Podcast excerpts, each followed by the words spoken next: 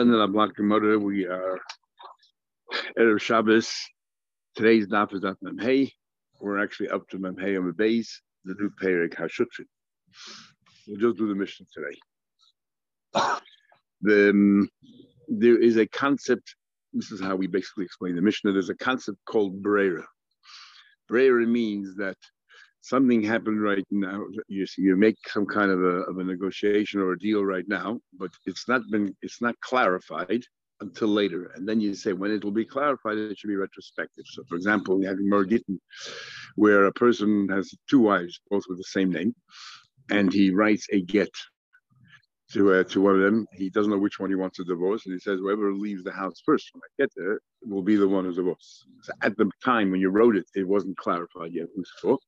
It's only retrospective. That, that's called, and the rule that we need to apply here is called brera. What happens later sorts out what happened before. Or achin lekuchas. Somebody passes away. That when somebody passes away and you have to divide the estate, how do you do you say that what ended up with each one of the children all along that was theirs, that was theirs, their inherent right. So it's called yesh brera. It's been sorted out retrospectively, or we say aim and therefore whatever you have, we said it's yours. So they're only like kuchas and and every year we have to rearrange that, or at least go through the motions if you did rearrange it. That's constant brera. So there's a machlekes if we say yes brera, aim brera. The halacha is that mahatoida brera, and din rabbani say yes brera. That that Mahataydi says is a machlek is whether that's a fact or that's because it's a safek and we don't know what the halacha is. So Mahatayra we go to and midrabban we go to kul. So using the, the knowledge we have about Brera, we're going to have a machlek here as well. Also, Basta there and Dafir Aleph, we're going to learn in the Mishnah that you have a, a, a chatzah can be divided. If two partners in a chutzah, they can divide the chutzah. They can force each other to divide the chutzah. But what is the minimum size of a chutzah? In those days, the houses were so small. Even a bira, which is considered a mansion, was the size of your bedroom. So the houses are so small. A lot of the activities were done outside the house, but in, you want privacy. So there's a chutzah. Chutzah was a courtyard, not in the back. That's called the rechava. It was in the foreyard, in front of the houses. He had a couple of houses who shared together, and they had this uh, chutzah, this courtyard in front of the house. So um, they used to put their ovens. Usually, generally, were in the chutzah, not in the house. They had their mill, big thing they used to, you know, in the chutzah, and, and a number of other things they used to do in the chutzah. Now, there's a chutzah. What's the minimum size of a chutzah that we say this is divisible, and and therefore they can force each other to, to divide? So it has to be each doorway is entitled to four amas of of of of, uh, of, of courtyard, and and then in the courtyard itself, you have to have space of four arms, four arms by four arms. You have to have that space, so uh, like um, so that uh, you can move about. People walk in and out. So if the chutz is 16 amas wide, so you have four amas from your door, four amas the other person's door, and then we had to get collecting more the chutz. You know, every house, every pesach gets four amas, just one pesach. But bottom line is it's a certain amount. If it's less than that, it's indivisible which means we cannot force each other to suffer. It's, it's indivisible. Cannot force each other to divide. So the Gemara will conclude that our Mishnah is actually talking about a chatzah she'ema a chatzah that is indivisible, and that we cannot force each other to divide. There's a general hakira in Achrein, Tzais, and others. How do we understand partnership? Does each one have 50% of 100%, or does each one have 100% of 50%? In other words, every single entry have both 50%, uh, we all equal partners. I have 100% of the property, but 50% of it. Or I have 50% of the property. We just don't know where, where, where it is. now, in this case of, of, of, uh, of, a, of a shutfin, is that, um, is uh, what do you call it? As the Ran will explain, uh, one Ran here explains that the brera here is generally a weaker kind of brera than everywhere else weak in the sense that you don't need brera so much. What do you mean? In the case of, of the wife, you could have decided which wife you're going to divorce the moment she came out. You know, when, when you wrote the get, you just decide later on you're going to uh, to um, that this is whatever's going to happen, and you have no control. It's going to happen. So everything was sorted out later. Could have been done. Everything was sorted later. When you have a property, she'ain b'din chalukah, everything was there's nothing to sort out. Everything was sorted out. There's nothing to divide, but everything else was what we're going to do and everything else. The only thing that's left here is that when you're going to use the property, obviously there's no room for me. When I use the property, there's no room for you. The only thing we haven't worked out is the time. So when are you using it? When am I using it? So obviously, when I'll notice you there, I won't go out. When you notice me there, I won't go out. But everything else has been sorted out. So the, the um, I guess, and it, this is a brera lizman, not a brera mokum. There's no, it's not like this. Harayt is always mine. There's too small to divide. So therefore, we both have use of the entire thing. You cannot stop me. I cannot stop you. Just it's a question of time. So the the the, the amount of brera we need here is very little. Okay, so now let's do the Mishnah. What happened here was HaShutfin two partners. They got obviously got into a fight or something, and they banned each other from having anah from the from their share in the property. So then, according to Chachamim, neither of them can walk in the yard because every time you walk in the yard, you're walking in the other person's property. You made a neder that I, you said, I will not have any benefit from you. And you said you want to have a benefit from me. So if I say I want to have a benefit from you, but I'm walking into the property, I'm walking into your share of the property as well. And therefore, it's us. However, the brother Yaakov is nicht yeah, true, but right, but it's divided by time because that's practical. It's the only thing you can do. It's not that at that time you own it 100 percent, you own it 50 percent. Only if you only Berera. Only if you don't believe in Berera, then no then we both have 50%. The poil, you have no brera, you have no choice. You use, you know, when you use it, I use it, and I use it, and we, we won't go in inside. But ownership wise, we're both 50% of the thing, and therefore, if, um, if I say I want to have any benefit from you, I can't walk onto the step onto the property. Now, stepping on, we had a machlek before. Drisas Regel is even considered hano. So we said that this, we said before, this goes according to Blazer and Yaakov, which is actually his opinion, but it's a different argument. Evitur, which means people generally forego it. Something that nobody wants to buy, fruits nobody wants to buy, and I decided after you took your kilo, I gave you through another one or two, um, whatever that fruit is, which really has very little value. You know, everybody foregoes this, is that considered really hana? So we're following the view that vitur is considered hana because this trauma is just walking on the property. However, Rabbi Yaakov says that yes, you can walk on it because he believes in yes brera. So when I walking on the property, as you just said now, is is mover that this is my time and this is my slot and this is my I'm a hundred percent owner during this time, and therefore I'm not walking on your property. I'm not having any enough from you at all whatsoever. Okay, but Shneim Asurim, but neither of them can place into this chatzah lahamid rechayim, a mill, tanur, an oven, or the gadol tanur or to raise chickens there. Why not? Why can't you do that? Because when it comes to Drisas Regel, partners never, we're partners. You can walk on the, in the yard whenever you want. I walk in the yard whenever I want. I mean, that's a given.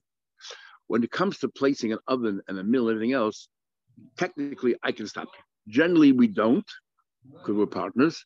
But technically, in theory, I can stop you. I can say, as Teresa says, you're going to bring in hordes of people are going to come in, strangers, because they want to buy from your mill or they want you to cook, bake something for them. I don't want any strangers in our properties. I can I can stop you from coming here, or it's taking up too much room, or makes noise, or whatever. You know, different reasons why uh, I can stop you. So if I don't stop you, you're having hana from me. That's why you cannot. If I said I don't have any hana from you, if I go ahead and I put in put an oven there, I'm having hana from you because you could have stopped me and you're not. When it comes to drisas regel, no one stops each other. So therefore, I'm not having really enough from you. So therefore, they're both also to set up a rechaim, a tana oven, or a gadol tarnegolim, or to raise chickens. What happens? What if only one of them? Uh, Reuben and Shimon, two parts of the property. Reuben said, "I don't have any hana from Shimon whatsoever." So, um, so obviously, according to Chachamim,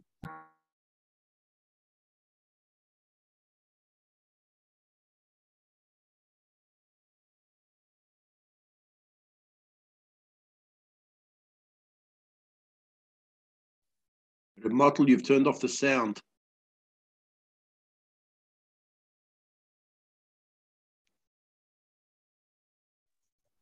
Though, oh. don't even, I don't have any know from you, but I can still walk on the property because it's yes brera. What I'm walking on my own property. In fact, what's the point of this part of the Mishnah? What's the chilik of both asra not each other or only one person? The logic is exactly the same. It's the next part of the halacha, uh, and that is the eight, sorry. Yachul I walk in my own property. I'm not sure. I'm not walking to you, but the koifin is hanoida limker. This is a chiddush. Because it's only one person who asks the hana from another person, so we're going to force this noider. If I said I'm not going to have any benefit from you, I'm not going to have any benefit from you. So what's going to happen is that you are going to walk into my field, according to the but I cannot walk onto your field. So I'm going to get jealous or I'm going to forget. I see you walking around with partners. I'm going to forget and I'm going to walk in the field. I put myself in a situation here that I am going to, it's a, it's a good chance that I will be uh, I will stumble and I will breach my own neder. And because of that, we say that we you have to either be mataneder or sell your share in the property because you're going to be nichshel. You're going to be um, uh, what do you call it? Walking on the property. Then, so what about Rabbi Lezer and Yaakov? He says, Are you allowed to walk on the property? So what's the problem?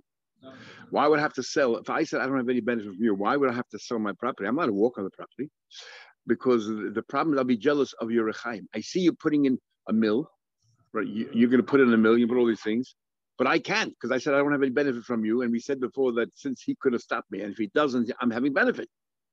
So I'll be jealous, and therefore I might do it myself. Forget says um, that's the logic. So the Ran says, but, but but why would he be jealous? I can stop him. If he puts an oven and I can't put an oven because I made a neder, I'll stop him putting an oven. So the Ran said, I'll be too embarrassed because the fact of the matter is most shouldn't allow their partners to do that. In theory, I can stop you. But why would you? You're partners. So I would be too embarrassed to stop him, uh, to stop him from doing whatever he's doing. So therefore, then after that happens, I'm in a situation now where I'm envious that he has an oven, he can bake whatever he wants, and my wife's doing me, she can't bake here. You know, it, it, it, puts me in an invidious, an invidious position, and therefore you should sell.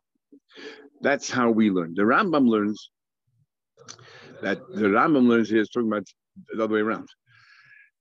I made a neder that you should not have any any uh, hana for me, and that's what I have to sell.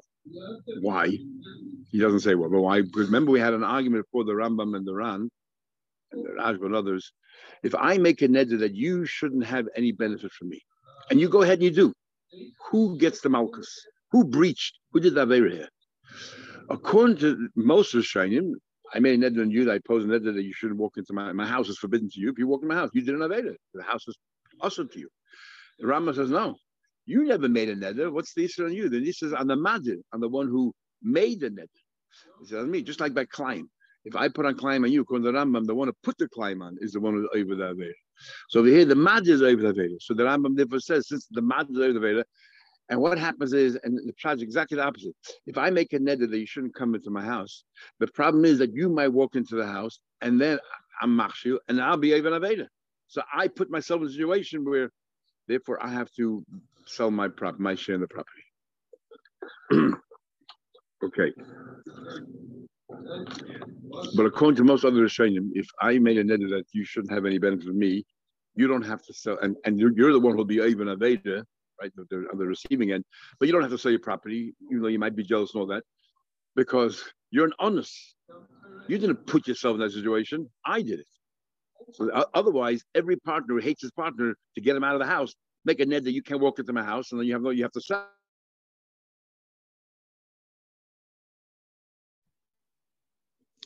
Okay. Gemara. Um, let's finish the Mishnah.